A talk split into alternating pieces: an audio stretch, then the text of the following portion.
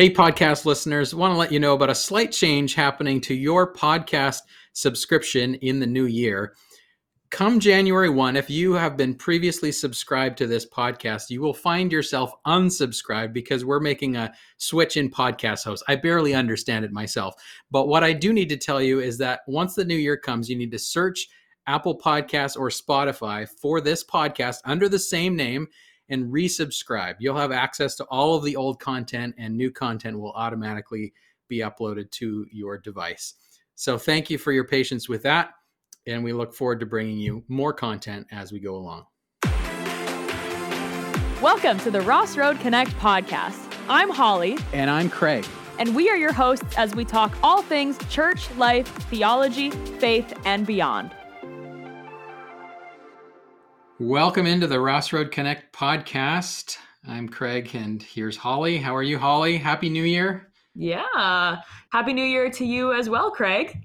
Thank you. Yes. Do you do anything for New Year, or is it like a big deal, or? Yeah, I feel like usually I host like a New Year's party at my house. Oh. But last year I remember specifically that my New Year's was actually spent on Discord with my family, like my cousins from Edmonton and like kind of just friends. So that it was actually like really, really fun. I was just reflecting on it recently and I was like, man, that was one of the highlights of my year even, was just reconnecting with those cousins. And just the fact that, yeah, we spent New Year's together, and we celebrated it twice because obviously they're from Edmonton, so they're an hour ahead. So we had a double New Year's, and yeah, it was actually very fun. Nice. But of course, with, you know, lesser restrictions this year, I will be seeing people in person, but yeah, this should be fun. What about you? Yeah, well, and hopefully that's still true in 2 weeks when it's actually New Year's. I mean, we're talking about this ahead of time, but no, we've ever since we had kids, actually maybe even before kids, New Year's is kind of anticlimactic, like especially when you have young kids, because I bet they're getting up at 6, and if you stay up until midnight, you're not getting any sleep. Yeah. And that's 6 hours is not enough for me. It's enough for you probably, but it's not enough for me. It's starting to not be, but I can function off of it. Yeah. So, yeah, we typically haven't really done much. We'll just stay home, be boring. Watch TV. But do you at least stay up until midnight? Sometimes. Sometimes. There have been some years where like I was preaching on the first, like it was a Sunday. Right. Like, oh yeah, totally. Late. Or other years where I'm just like, this isn't worth it. I'm going to bed. Yeah. This year we might have some friends over, so maybe it'll be a little more exciting. Yeah. We'll see. I don't know. I mean, like I remember though Y2K, which you wouldn't remember. No, you know, I was only like 6. So I do remember like the house that I was in for that night, but I had no idea, of course, that there was this whole like conspiracy with Y2K. I was way too young to know that. And like my parents wouldn't have talked about that at all. So I don't remember any of like what the culture would have been like around it, but I do remember that year. Yeah. Yeah. I remember we had Rick and Monica and their family over to our house, and you know, kind of like, what's going to happen? Is it going to be like, is everything going to blow up? Or is the rapture going to happen? Is the rapture going to happen? Because the computers haven't been programmed to turn to 2000, you know? None of that happened. I read about that actually in one of Larry Osborne's books. He talks about the Y2K thing and the big conspiracy theory. And he said something like the only thing that went wrong were like some slot machines in Delaware or something didn't work properly. Like that was it. Oh, crazy. Crazy times. Oh, that's so funny. Yeah. I think like my New Year's as well, like my New Year's things at my house are also usually pretty low key. I just actually, it popped into my brain that 2 years ago, we completely missed the New Year's countdown. Oh, like nice. We were up and we were fully like, you know, getting ready to like cheers at midnight, getting all prepared. And then by the time we like sat down to look at the TV, we're like, oh, it's like 12:02. We definitely missed it. So you know what? That was how we started off the year 2020. So I think that it was my fault. It's your fault. Yeah. 2020, I will take responsibility for. Yeah. Well, You've got a lot to make up for in coming years then. That's true. So much went wrong. Oh, man. Well, one of the things that I have loved in the years, you will not love this at all. I can guarantee it. But now Mike, how did you know? I know you so well. My kids also love this now, is the year-end plays of the year highlight shows, where they like count down the top 100 plays of the year or something like that. You know what? And, I love that for you though. Yes. That sounds like if I was into sports, that would be great. Yeah. They also do like the top 100 bloopers, which is kind of fun. Yeah. But, so my kids started watching this and they start asking about it already. Like, when is that coming out and can we watch it? Yeah. And really what they like to do is count how many different plays of different sports there are. And then they pick one to like cheer for. So Kenzie wanted to see all the basketball highlights. I don't know why. She's never showed any interest in basketball at all. Until now. But she's like, I'm cheering for basketball highlights. And so, yeah, we'll see how that goes. Oh, that's awesome. But anyways, we're taking that idea to the podcast, Holly. That's true. Where I'm going we are. With yeah. We're doing the stereotypical year in review. And we, as just told you before we started, we recorded 28 podcast episodes this year. Mm-hmm. Yeah, way to go us. That feels like a lot. It does. We try to do one every 2 weeks, and we did a little better than that, actually. We did. And I think we started out the year a little slow, so we must have picked up the pace at some point throughout the year. So we must have, yeah, because I feel like it's only been, I don't know why I feel like it's only in the last couple months that we've been really consistently putting them out every 2 weeks. Yeah. But maybe, I mean, my memory is just bad altogether, but if you're thinking the same thing, then I'm not out to lunch. Yeah. Yeah. So, we put a lot of work into this. We've interviewed a lot of interesting people. We have. And talked about a lot of interesting things. And so what we wanted to do is we've picked 6 of our favorite episodes and we've picked a clip from each of them. These clips range from 5 to 15 minutes long and talk about different parts of that interview, what we found most interesting. We're highlighting for your year-end listening pleasure. We'll have to, it'll be called the Ross Road Connect podcast wrapped. Like, it'll be like our own Spotify wrapped thing over here.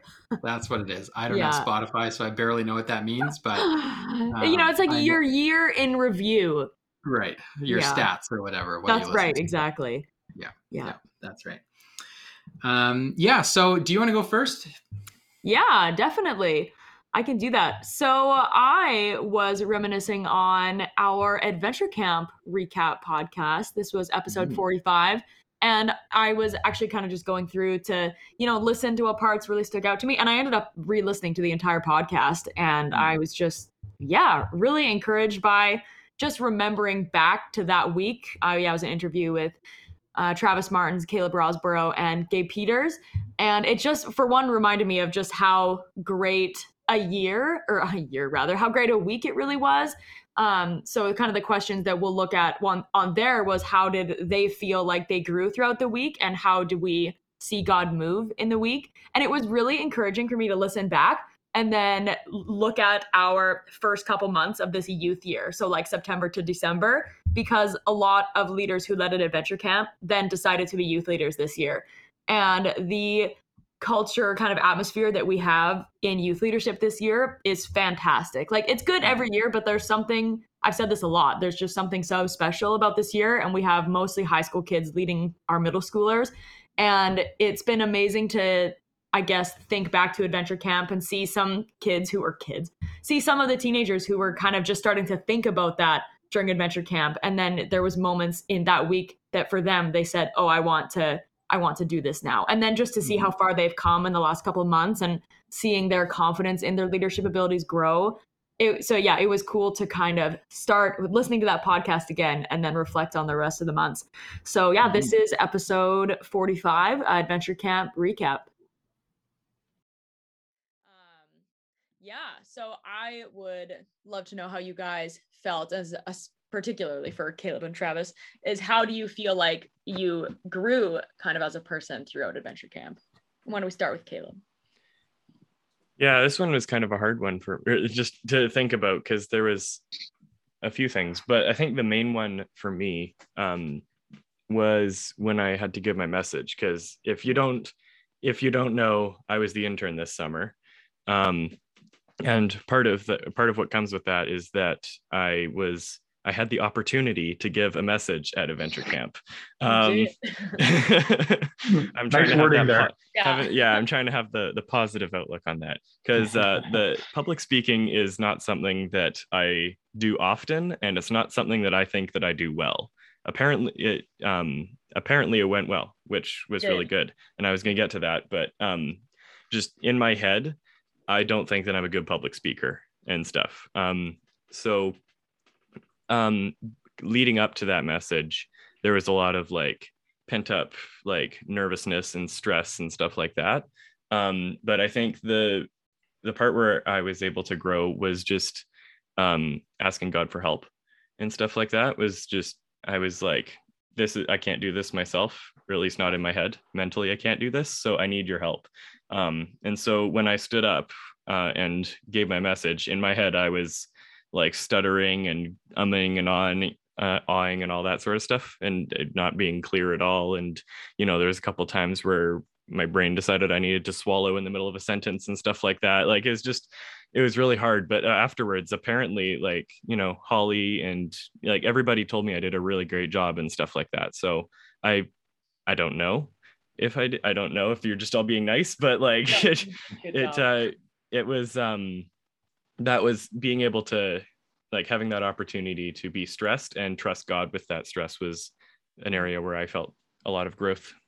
So, yeah. And honestly, we're not just being nice. You definitely did do a good job. Cause you didn't come across as though you were really nervous. You could tell it was you were a little bit nervous, but it wasn't something that overshadowed your whole thing. I think it was just a normal level of nerves from anybody who speaks on stage. So I think you did a great job, and the content was great too. So awesome. Yeah, you can feel good about it. Mm-hmm. Thank you. It was the best small group time ever. The kids were paying attention. Oh, wow. And they answered most of the questions. We had the small group time afterwards. So that's all on you. You did a great job articulating what you were talking about. Awesome. Thank you. Mm. Yeah. So what about you, Travis? How do you feel you grew throughout Adventure Camp? In so many ways. For those of you who don't know, I want to be a youth pastor when I finish school. And part of that is being a middle school leader. And I haven't done middle school youth in, is it 3-4 years now? It's been a while now that you've been in high school youth. I think it's been maybe 3 years. Yeah. And I haven't done Adventure Camp since 2015. So that's around 6 years too. So it's been a long time since I've had to deal with, isn't the right word, but had to be in the same room as middle schoolers and have their energy and get on their level. And so I feel like this Adventure Camp was a good time for me to get back into that and realize, okay, so this is learn how to be a middle school leader again. I feel like this was something really, really impactful and really important for me to understand. And kind of what Caleb was saying too, trusting in God, because there were days where I was emotionally exhausted, or sometimes, some kids were misbehaving, and I had to remember, okay, this is what you do. This is how you handle this situation. But also God is with you. And I feel like trusting in God in those moments where I felt completely I have no control over anything. So yeah, it was a good time. Nice. Yeah, it was fun to have you back in middle school for sure. Mm-hmm. Yeah. I booked off next year for this, Holly. So I'll be back next. Oh yeah. Middle school is so much fun. And people constantly ask me oh, how do you deal with middle schoolers all the time? But I'm it's literally so easy. Middle school is so much fun. They're at such a unique age, and especially kind of the 8th grade, you really see, I don't know, things changing. I always think of Travis, your brother Joey. I always just think in grade 6 and 7, he would always bug me so much, and would just like, whenever we played games, he'd like be like, oh, everybody get Holly, and like, oh, everybody like gang up on her, whatever. And then I just remember in 8th grade one day he just came up to me and he was like, hey Holly, how's it going? And I was like, whoa, like, you can see the shift that happens. They realize like, oh, I don't actually need to like bug you anymore. We can just have a normal conversation. So yeah. I think, yeah, 8th grade, especially 8th grade and 9th grade, there's like such massive changes that are happening. And I love getting to be a part of it. So it's a ton of fun. Yeah. It's definitely, I agree. It's definitely cool to see that. And I actually remember Joey being like that. Yeah. I showed up in grade 7 and that was Joey. And then in grade 8, he changed. So yeah, no, I've it's been cool to see that in the kids that I've led at youth too. So, So in what ways, and we'll start with you, Holly, what ways did you see God at work this week? Yeah, honestly, in so many ways. And I think one of the biggest things was I saw God move, I think, the most in our leadership team. Because I think there was a lot of kids, or not kids, you guys are, you know, teenagers. But not more than teenagers. Guys, but... I'm 22, Holly. Yeah. I'm legally an adult. No, yeah, you guys are young adults, but most of our volunteers were teenagers. Yeah. And so a lot of them went into the week kind of thinking like, oh, maybe I want to do youth leading, but I'm not really sure. And coming out of it, almost like everybody who was there at least expressed some interest in wanting to youth lead in the fall. And a couple of them at least are like confirmed like leading in the fall. So, and it was at our overnighter when we have a session. It was kind of when we have that reflection time that one of our leaders like took that time and came out of it being like, I feel God like saying to me like that I want to be a youth leader. So I just think that was so cool. And it was cool to hear stories about leaders who on Monday were kind of like struggling. And then at the end of the week, I know one leader in particular said like, this is the closest he had felt to God ever. And he even said like, I've felt myself grow so much in this week. And I just think, yeah, that's where I saw God's hand the most, was just in this team. And there wasn't really any time, like maybe on Monday a little bit just to get started, but there wasn't really a lot of times where I had to be like, oh, go hang out with your kids. Like you guys were just on top of doing it. And you could just see there was that heart there to just want to connect with them. So I definitely saw God moving the most in that. I saw it moving a lot in the students. To just see kind of their joy, I think, after such a hard year or years that we've had. So I felt a lot of joy in this week, and I know that's all because of God. So yeah, that's me. It was interesting for me to have a totally different perspective on the camp because I ran it myself a handful of times and was always working with leaders, yes, but focuses on the kids, right?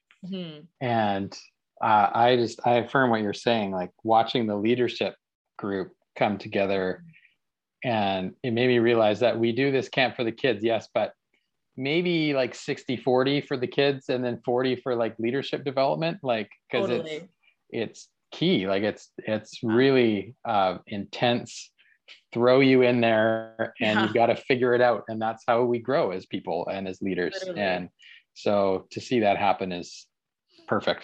Love it. Yeah. And especially like I let leaders start, because generally when you start middle school youth leading in the year, I like you to be going into 11th grade. But for Adventure Camp, I said like, a couple of you, if you're going into 10th grade, then you can do it. So it definitely starts a lot younger. And I think that does get the wheels turning for like, oh, do I want to do this when I can? And especially it's funny because you really are thrown in like head first, like especially the overnighter day. It's like, oh, we are with kids from Wednesday morning at like 7:30 a.m. until Thursday at 5 p.m. And you could just tell we had our meeting like the Wednesday night when the kids are watching the movie, and we all were just kind of losing it. Like you could just tell we're all out to lunch or whatever. But it was next year we need to pick a longer movie. Exactly. Oh man, it was awesome. Travis, how are you seeing God move? So Holly stole my answer. I was also going to say in the leadership, so we'll just touch on it quickly and then I'll talk about, I guess, my second highest rated. I saw, especially with my co-leader, because he was, I've been his like middle school and high school leader since he was in grade 6. So I've seen him grow from this little kid who would hide in the fireplace to now he's leading a small group of grade 8 boys. And I had to step back and like be like, wow, this is really cool to see. Like, this is what's going on. And then like also Caleb's brother Matt is also leading grade 6 boys, and I was his leader for a little, and his leader now started a few years ago. So it was really cool just to see like my small group now take on leadership stuff. I thought that was so cool, and I felt like giddy inside. And I thought that both of them did so well with like managing these like rambunctious kids running around. If they knew the fireplace was there, I'm sure they would hide in it, but thankfully they didn't have to deal with that. So I just really want to shout those two out in particular. And then the second area that I thought I saw God work the most, I think, would be in some of the students. Especially like our group was too cool for sitting in the front row, so we sat in the back row. And it gave me an opportunity to like watch and like observe and like look at everyone, all the students. And I could see from like the grade 9 girls in front of our group were like really getting into the worship. And then the grade 6 boys, all of them were paying attention to Holly's sermon. And I thought it was just so cool just to see them like, I don't know how much of it they're retaining, but they're retaining some of it. And God is always at work planting seeds, and we don't know like when, what series of their spiritual journey that they're in, but they're growing at whatever pace they are and whatever is going on. So I thought it was cool just to see them all engaged in everything that we were talking about and doing. It's so true. They were so engaged with everything. Like, it was like such focused attention. It was incredible. And I also just, would love to shout out Matt. There was so many times when I just looked at him, it was even like the second day, and I was like, Matt, all the light is gone from your eyes. Like, just now he had such like, because he had grade 6 boys, and so there was so many of them, and he just, you could tell it was a more like, they were very respectful, but obviously grade 6 boys is a hard group for sure. He did a great job. So next up, episode number 43 with Dr. Kenton Anderson, who is the president of Providence Theological Seminary. He was my professor at ACTS when I took preaching courses, and he's kind of a preaching guru, if you will. He's written a few books on preaching. And so obviously this is a topic that I find very interesting and always want to learn more about. And some of my style and some of my preparation techniques and whatnot were picked up from him in his class. And so I was very glad that he agreed to take some time out of his new job to spend a few minutes with us. And he talked on a wide range of preaching topics, all of which I found very interesting. One of the questions we asked him was, when he preaches himself, does he prefer to think of topical or expository kind of preaching? And the difference between those two things, of course, is topical would be looking at a given topic, like we're going to talk about marriage, or we're going to talk about now I can't think of a single topic that we might talk about. Marriage, and that was marriage, and that's it. Those are the only topics we might talk about. Oh gosh! Or we might talk about like social justice or racism, right? Like, these are topics that we might start with the topic, then look at the Bible and see what it says. Expository would be like, no, we're working through the book of Matthew, and we'll talk about what Matthew says, and we'll limit ourselves to that. And some people are very passionate on both sides of this debate, saying you should be topical because it's relevant, or you should be expository because it's biblical. And I really appreciated how his answer kind of brought those two things together. So let's listen in. So would you say you advocate more for expository preaching or more topical preaching, or a mix of both? Well, I don't find it constructive to distinguish between the two. You know, I like to talk about expository preaching with a lowercase e, you know, and not a capital E, you know, as if it's a specific form and structure and set of expectations that become almost legalistic sometimes for preachers. But I do believe in exposing people to God's word and to the person of God himself by means of his word. And so, you know, I like expository in that sense, but, and anytime, I believe that anytime we effectively open the word of God and help people hear what he's saying through his word, we're going to be topical. Yeah. You know?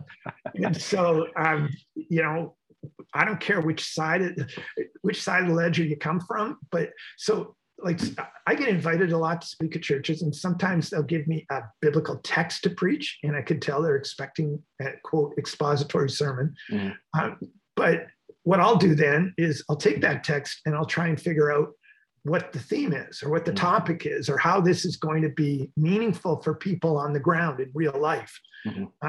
Other times they'll give me the other way. They'll give me a theme. They say, you know, for instance, they might say, you know, we're going, I don't know, we want a sermon to help people deal with anxiety mm-hmm. and worry. Great. Okay. The first thing I'm going to do is I'm going to look for a text in scripture that offers me that. So I might go to Matthew chapter 6.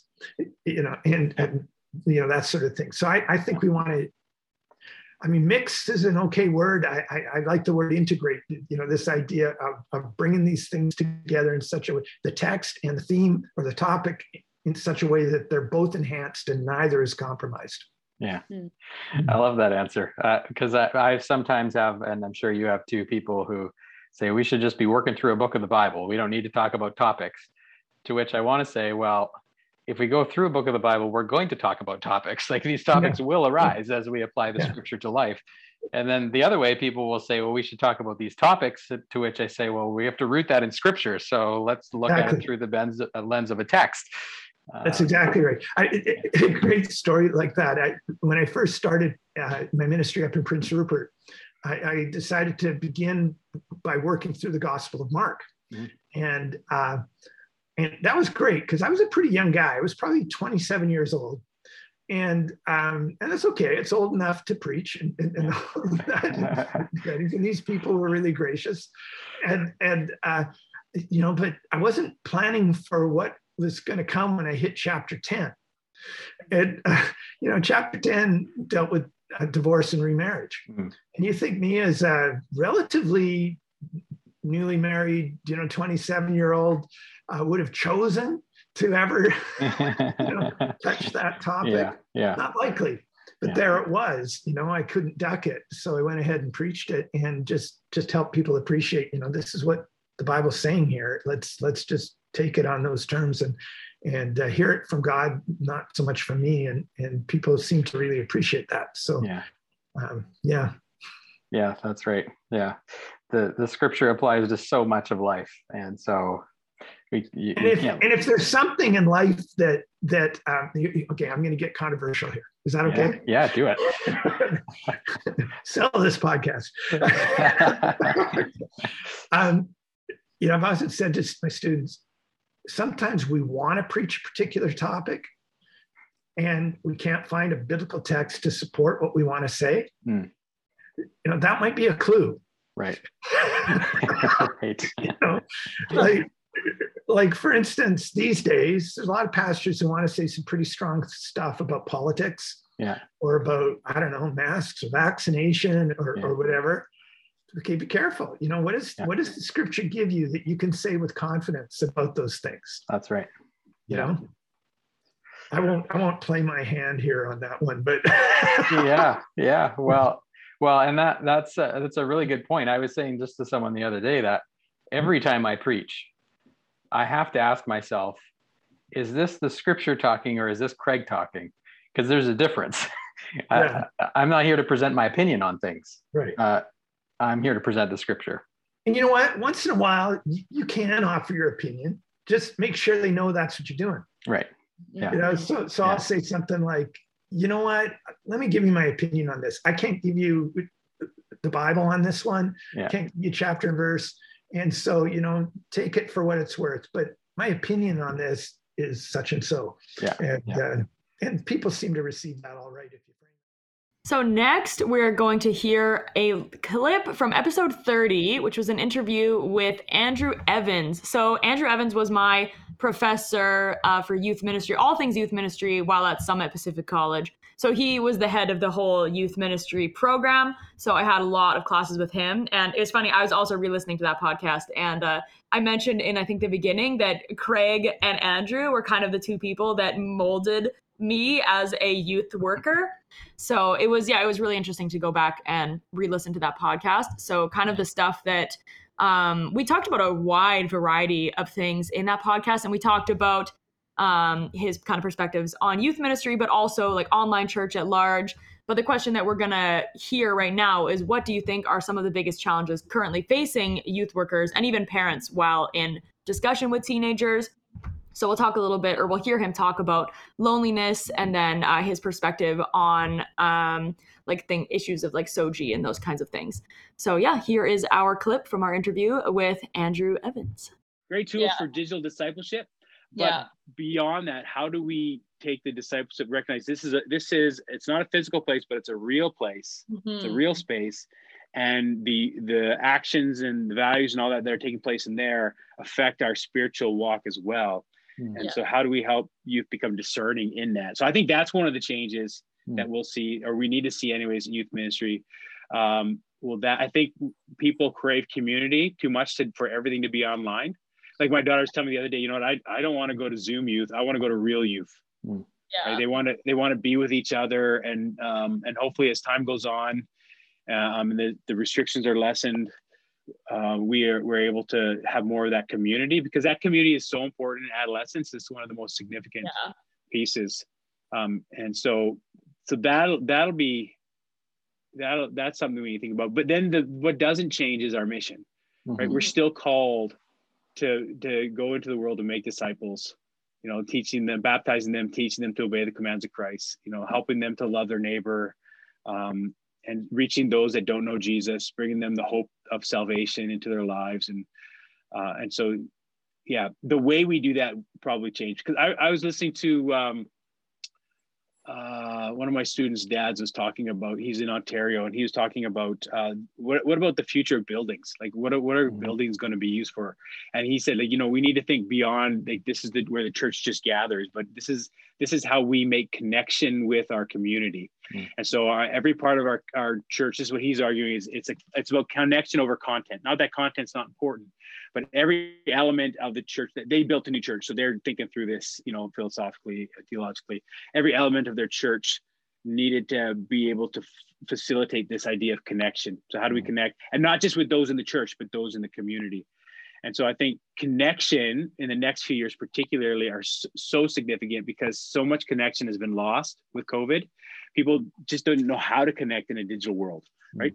They had connections, but we know from the research, you can read all the books, like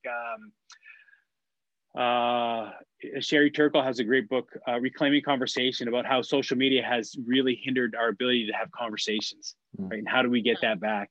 And then there's another one called The Happiness Effect, where it's like social media, all we want to do is on social media, it's just, you got to be happy. We're going to post stuff that makes us happy, makes us feel happy. So we don't really get into the deep stuff that we need, where we could get in face to face. And so learning how to connect in an effective way in a digital space, but also as, you know, the virus or the vaccine comes and we can get back to some community, face-to-face community, what that looks like. So. Mm-hmm. Yeah.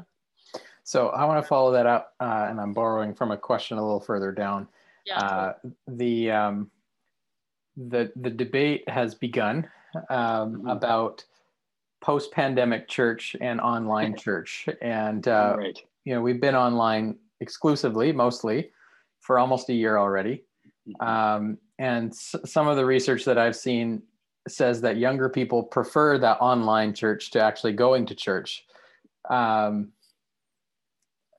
And I think, I'll refer to myself as an older person here. Older people can sometimes look at that and say, well, that's too bad for them. They should just come to the building, because that's better.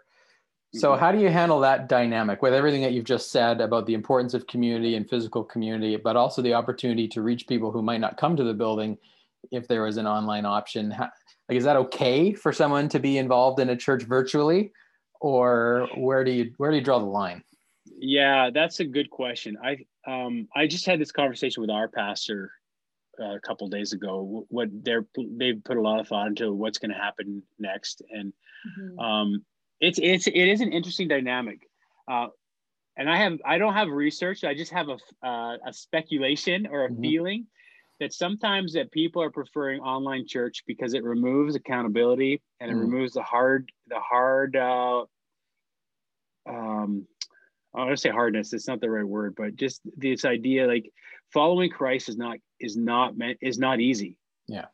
Right. Particularly in the culture we live in, but it's a lot easier when I don't have to look my friend in the face or my neighbor in the face, and I can do church how I want to do church. I can roll out of bed when I want. And and I don't want to say it's a lack of discipline, because I don't want to sound like an old person either. So like, this generation is so, yeah. But I think it, and again, this from my theological perspective and what I've seen, I think developmentally, faith-wise, no physical gathering, just all online, I think hinders adolescent faith development. Mm. Because apart from maybe their parents. Great. I think that episode with Andrew Evans might be one of my favorites of the year, actually. It was deep and it was wide, and he had some good insights. Mm-hmm. Next up, season 2, episode 5. So this is a fairly recent episode. We interviewed Brian Bourne, who's the president of Columbia Bible College and formerly of Ross Road.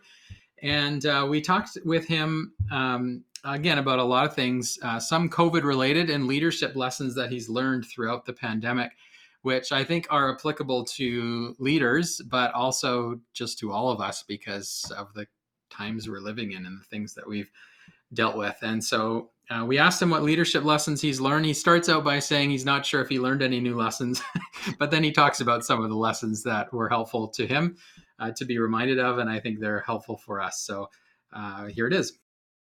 Looking back on it, I think maybe helped prepare me for this one too. Hmm. So now what do you feel like you've learned or a leadership lesson you've learned in the COVID pandemic? Yeah, interesting. You asked me that question, Holly.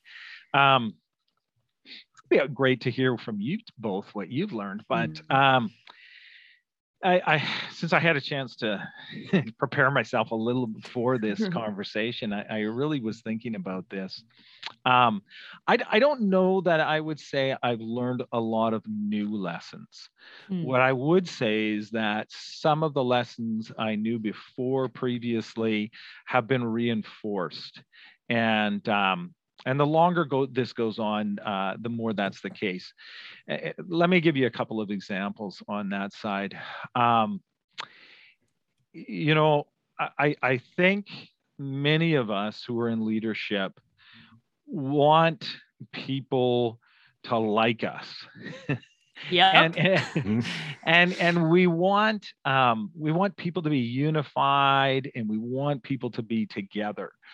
And we'll do a lot, sacrifice a lot in a lot of cases to make those things happen.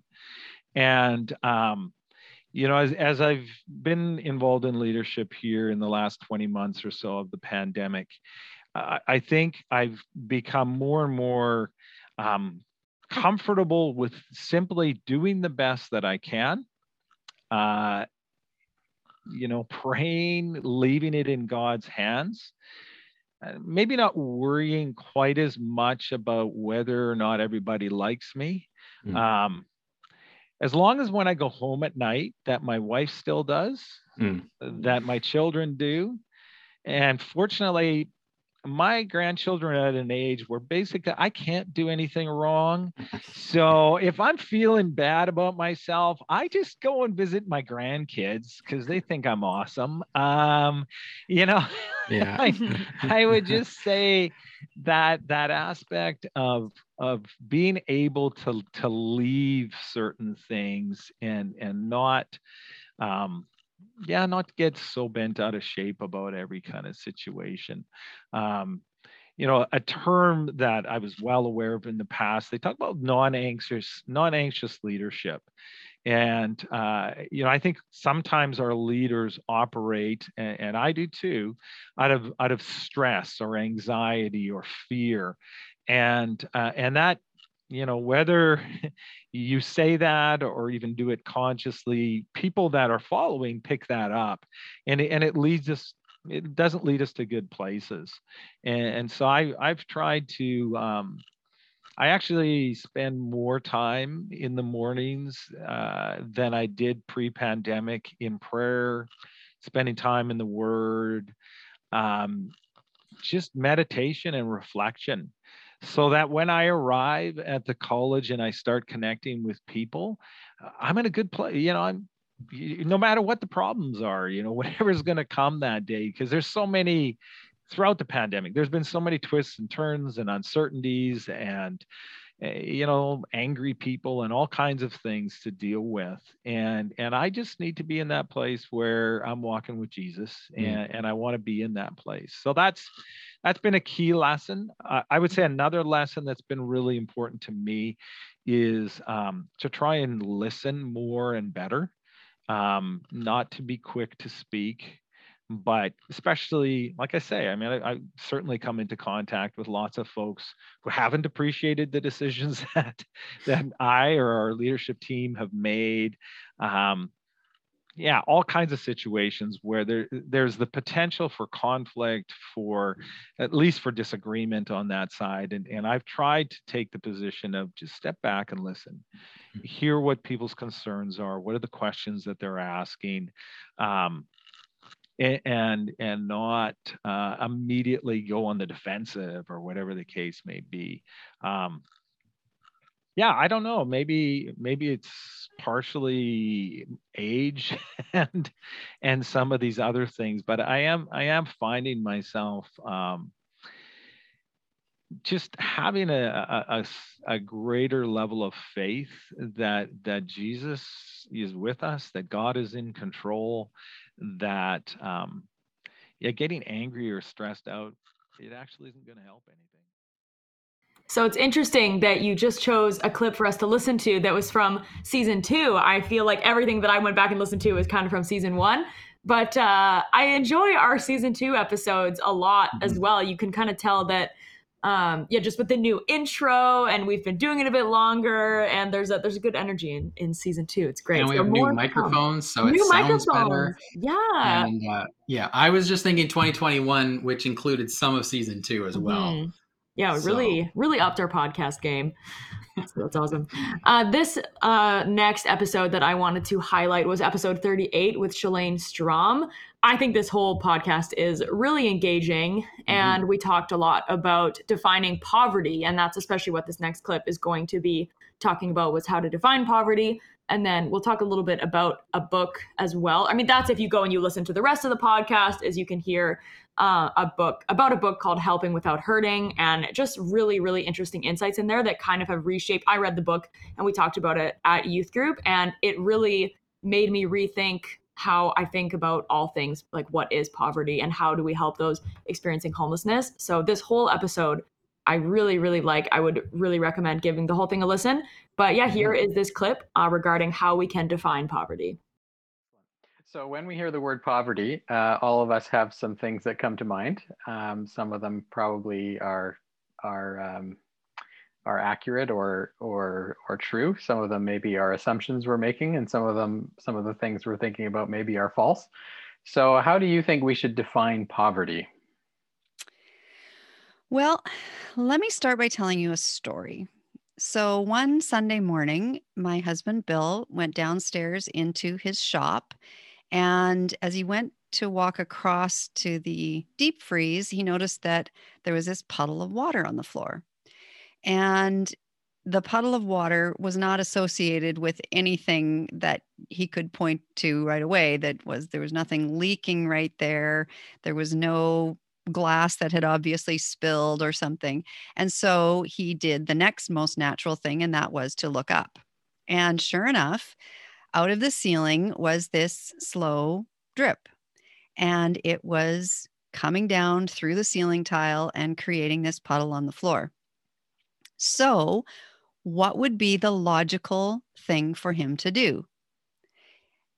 Some people might say it would be grab a roll of duct tape and cover up the hole and stop the water from dripping and causing a puddle on the floor. So you might think, okay, now he's got the tape on the ceiling. Now the puddle is all wiped up. Everything's fine, because I can no longer see the evidence of the problem. So then the question becomes, what happens next? what happens over the next couple hours, maybe days, as the water, because what was really going on, as you probably figured out, is there was a tap underneath the bathroom sink upstairs that had sprung a leak. And that's where the water was coming from. So because there's duct tape on the one hole, now there's potential for the water to spread into different areas above the ceiling tile and to potentially, in a workplace that I was in once, actually, something like this happened. And we were standing around the desk and all of a sudden the entire ceiling collapsed all over the desk and the fax machine and everything. And it was just this gush of water and ceiling tile and debris. So what does that have to do with poverty? It's exactly what we often do when we think of poverty. We look at symptoms and we try to put Band-Aid solutions to the symptoms. And what we fail to do is get to the root cause of what's really going on. And it wasn't until that pipe was replaced that the rest of the other pieces could be really properly fixed or could be really properly addressed. So when we're talking about poverty, if we're just stuck on addressing symptoms and we don't ever get to root causes, then we're probably potentially even perpetuating the issue or making it worse. So Food for the Hungry, and we're not alone in this, there's lots of different organizations who believe that when we look at the root causes of poverty, where we need to start is in Genesis, actually. And we need to look at the relationships that God placed us in. And so when God created Adam and Eve, he created people to be in four key relationships with him. He wanted people to be in relationship with himself. We know that Adam and Eve walked and talked with God on a daily basis, and they recognized his voice because they had relationship together. God also wants relationship with others. He designed us to be in relationship with others. He created that social relationship between Adam and Eve. And we saw from the beginning that that plan was for good and harmonious and just relationships with other people. He created us as humans to have a relationship with creation. So that physical relationship where God positioned Adam and Eve to be caretakers of the earth, and establish that relationship between humanity and his physical world. And then the fourth one is the relationship with ourselves. And we're clear from Genesis that humans were created in God's image. And as image bearers of God, we are all created with that inherent dignity and worth that I mentioned earlier. So because we have the image of our Creator, that allows us to live in and have a healthy self-image and sense of purpose. So I know you guys know the rest of the story. It's not news to you that those relationships were broken, sin entered in, and that's the point where poverty began. So if we want to look at the root cause of poverty, that's really where we have to start, is recognizing it as broken relationships. So what can we conclude from that? Well, that we're all impoverished, that we are all part of humanity that has these broken relationships that are in need of reconciliation and healing through Jesus. The thing that gets people a little bit stumped at times is, okay, so now you're telling me that we're all impoverished, the ground is level, but I look around and I think the ground is not level. There are people who we would say are living in very impoverished kind of situations. And what I would answer to that is we are all equally impoverished. We are just not all equally vulnerable. Mm-hmm. And to me, that was kind of like the mind-blowing distinction, because I recognized that I have as much need of that reconciliation and a savior. I just don't have as many vulnerabilities as some people do. I have lots of my own vulnerabilities, but they're just maybe not as obvious or as potentially life-threatening as some people. And last but not least, we didn't rank these in any particular order. No. And I'm going to go way back to episode number 31, which was, I think, back in February, where we talked with Brian Cooper, who is Associate Professor of Theology at MB Seminary. And well, I really went academic with my choices, didn't I? You did. Wow. I didn't think about that until right now. Wow. So Brian Cooper, theology professor, and we had a conversation with him that I think is fascinating, especially in light of how the year kind of unfolded. We talked with him about how we should think as Christians about human rights and freedoms, especially when it comes to COVID, and how Christians should interact with politics and some of the government restrictions that are upon us. And so interesting. I'm sure that some of our listeners will agree with this perspective and others might not, but it's, I think, really interesting food for thought, and particularly in light of more experience that we have now, 10 or 12 months down the road. So here's Brian Cooper. I think that actually a public conversation about rights, it can be a very fruitful missional conversation for Christians as well, especially where there is the opportunity to advocate on the basis of personal rights or civil rights for people whose rights are being taken away or suppressed. I think that what Christians need to be aware of is that personal rights are personal rights for everybody. There are times when we want to speak up against an injustice, a genuine injustice, and say our rights are being taken away, but not in a way that draws attention to us in particular, but draws attention to the justice issue. But I think we should be as quick to point to other instances where other people's rights are being infringed upon, even if it doesn't directly affect us. And I think that the work of organizations like the Evangelical Fellowship of Canada that are rooted in attempts to do Christian advocacy work for justice. I mean, and internationally, there's the work of organizations like the International Justice Mission, offer Christians an opportunity to hold governments to account for maintaining standards of justice, maintaining standards of integrity that operate at a civil level. We're not expecting them to act like Christians, but we're asking them to adhere to at least the minimum standard of justice that all citizens of a country have the right to expect. That kind of work is work that Christians should embrace, because when we make sure that other people are taken care of, we open the door to relationship and communication and mission in respect of those people. We don't do it to manipulate them, but when we create the opportunity for relationship, we make the gospel winsome, and we show the gospel to be as truly good a message as it really is. Yeah, that's helpful. Yeah.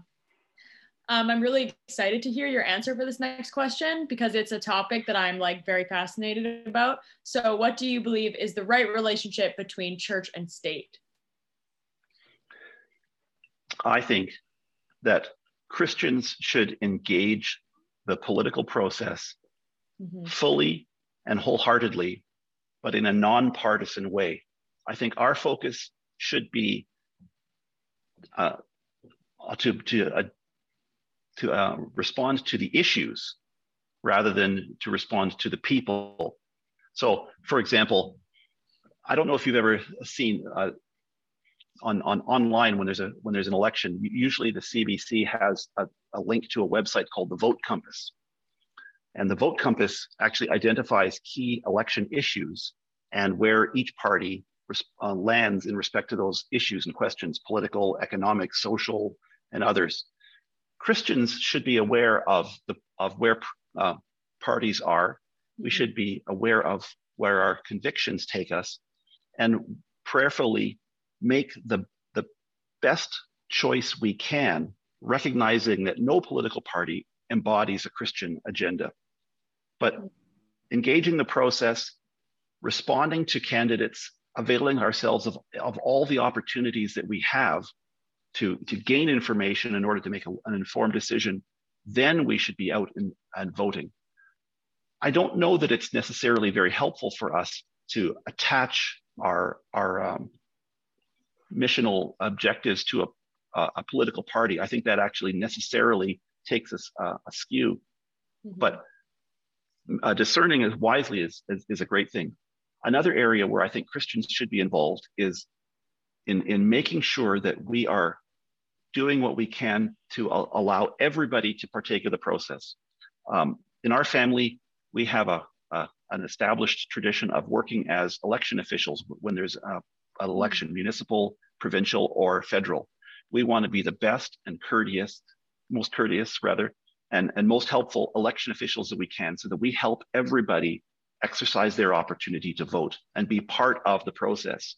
We live in what is supposed to be a democratic society. We want people to buy in and engage.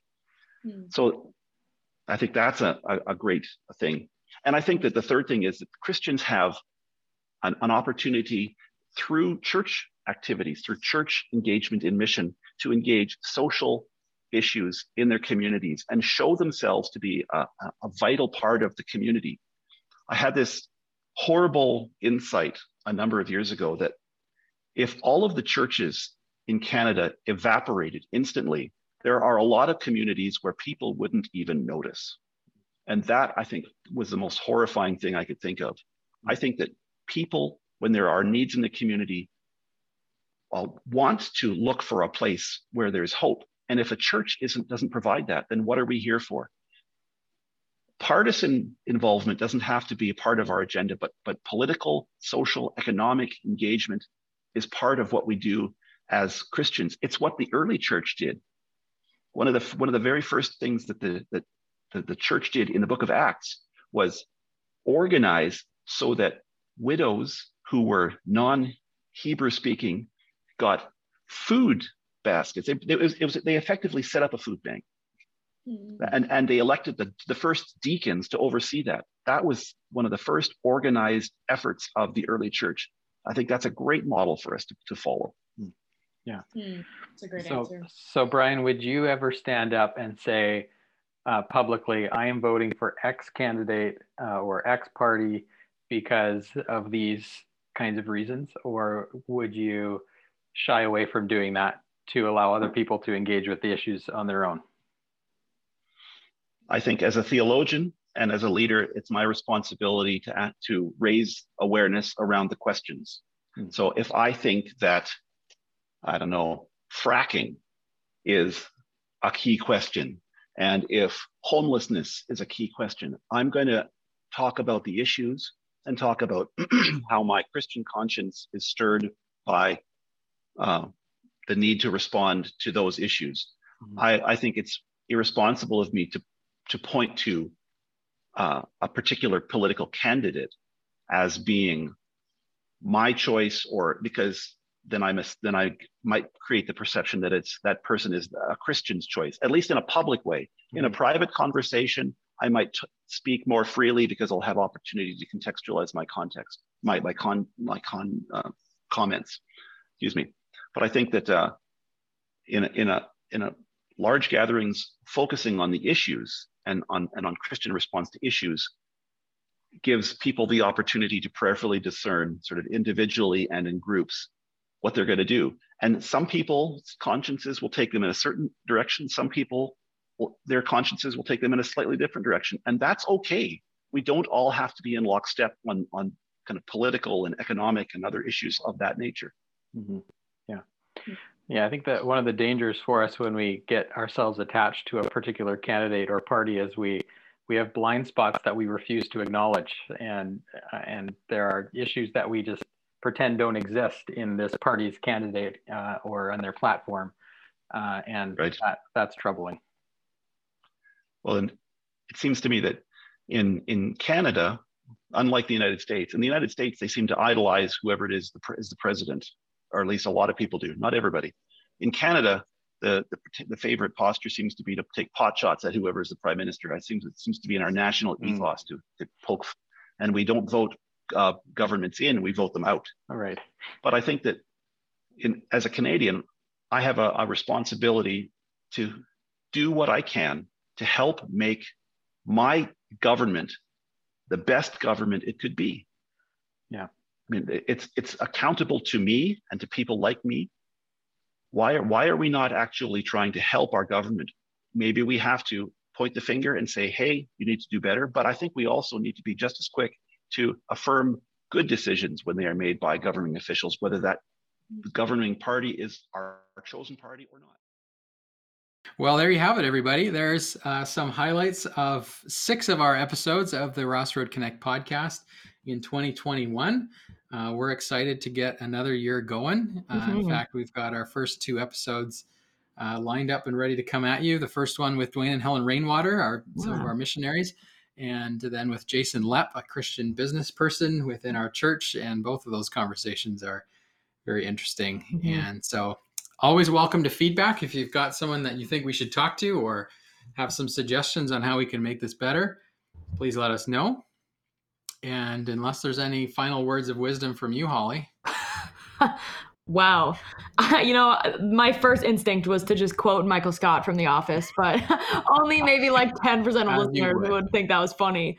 So, well, what were you going to quote? Now you have to say it. I was just going to start rambling. Like when Michael is asked in an interview where he babbles on with his answer and he's like, don't ever do anything to anyone for any reason ever. And he's like, sometimes I start a sentence and I don't even know where it's going. I just hope I find it along the way.